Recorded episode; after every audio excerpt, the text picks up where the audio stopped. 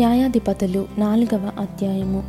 ఏహూదు మరణమైన తర్వాత ఇశ్రాయేలీలు ఇంకనూ యెహోవా దృష్టికి దోషులైరి గనుక యెహోవా హాసోరులో ఏలు కనాను రాజైన యాబీను చేతికి వారిని అప్పగించెను. అతని సేనాధిపతి అన్యుల హరోషెత్తులో నివసించిన సీసెరా అతనికి తొమ్మిది వందల ఇనుప రథములుండెను. అతడు ఇరువది సంవత్సరములు ఇశ్రాయేలీలను కఠినమైన బాధ పెట్టగా ఇశ్రాయేలీయులు యెహోవాకు మొరపెట్టిరి. ఆ కాలమున లప్పిధోతునకు భార్య అయిన దెబోరా అను ప్రవక్త్రి ఇశ్రాయేలీలకు న్యాయాధిపతినిగా ఉండెను. ఆమె ఎఫ్రాయిమీయుల మన్యమందలి రామాకును బేతేలుకును మధ్యనున్న దెబోరా సరళ వృక్షము క్రింద తీర్పుకై కూర్చుండుట కద్దు తీర్పు చేయుటకై ఇశ్రాయేలీయులు ఆమె యొద్దకు వచ్చిచుండిరి. ఆమె నఫ్తాలి కెదెష్లో నుండి అభినోయము కుమారుడైన బారాకును పిలువనంపించి అతనితో ఇట్లనెను, నీవు వెళ్ళి నఫ్తాలీయులలోనూ జెబునీయులలోనూ పదివేల మంది మనుషులను తాబోరు కొండ యొద్దకు రప్పించుము. నేను నీ దగ్గరకు యాబీను సేనాధిపతి అయిన సీసెరాను అతని రథములను అతని సైన్యమును కీషోను ఏటి యొద్దకు కూర్చి నీ చేతికి అతనిని అప్పగించేదనని ఇశ్రాయేలీల దేవుడైన యెహోవా సెలవిచ్చి ఉండలేదా అని దెబోరా చెప్పగా, బారాకు, నీవు నాతో కూడా వచ్చిన ఎడల నేను వెళ్ళెదను గాని నీవు నాతో కూడా రాని ఎడల నేను వెళ్ళనని ఆమెతో చెప్పెను.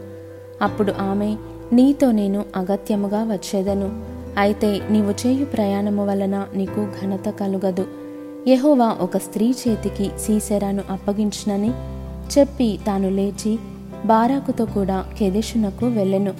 బారాకు జెబులూనీయులను నఫ్తాలీయులను కెదెషునకు పిలిపించినప్పుడు పదివేల మంది మనుషులు అతని వెంట వెళ్ళిరి. దెబోరాయు అతనితో కూడా పోయెను. అంతకులోగా కయీనీయుడైన హెబేరు మోషే మామయైన హోబాబు సంతతివారైన కయీనీయుల నుండి వేరుపడి కెదెషునొద్దనున్న జయనన్నీములోని మస్తకీ వృక్షమునొద్ద తన గుడారమును వేసుకొని ఉండెను.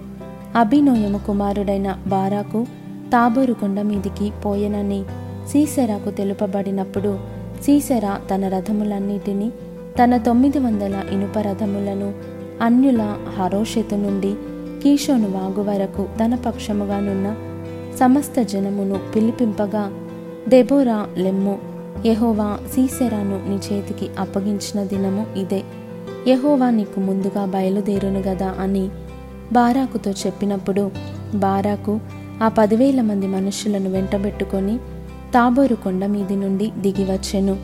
బారాకు వారిని హతము చేయునట్లు యెహోవా సీసెరాను అతని రథములన్నిటినీ అతని సర్వసేనను కలవరపరచగా సీసెరా తన రథము దిగి కాలినడకను పారిపోయెను.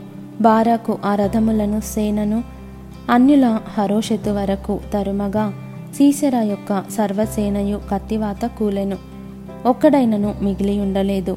హాసోరు రాజైన యాబీనుకును కయీనీయుడైన హెబెరు వంశస్థులకును సమాధానము కలిగి ఉండెను గనుక సీసెరా కాలినడకను కయీనీయుడగు హెబెరు భార్య అయిన యాయేలు గుడారమునకు పారిపోయెను. అప్పుడు యాయేలు సీసెరాను ఎదుర్కొనబోయి అతనిని చూచి, నా ఏలినవాడా, నా తట్టు తిరుగుము తిరుగుము భయపడుకుమని చెప్పినందున అతడు ఆమె గుడారమును జొచ్చెను. ఆమె గొంగలితో అతని కప్పగా అతడు, దప్పికొని ఉన్నాను, దయచేసి దాహమునకు కొంచెము నీళ్ళిమ్మని ఆమెనడిగెను. ఆమె ఒక పాలబుడ్డి విప్పి అతనికి దాహమిచ్చి అతని కప్పుచుండగా అతడు, గుడారపు ద్వారమున నిలిచియుండుము, ఎవడే కాని లోపలికి వచ్చి ఇక్కడ నెవడైననున్నాడా అని నిన్నడిగిన ఎడల నీవు ఎవడును లేడని చెప్పవలెననెను.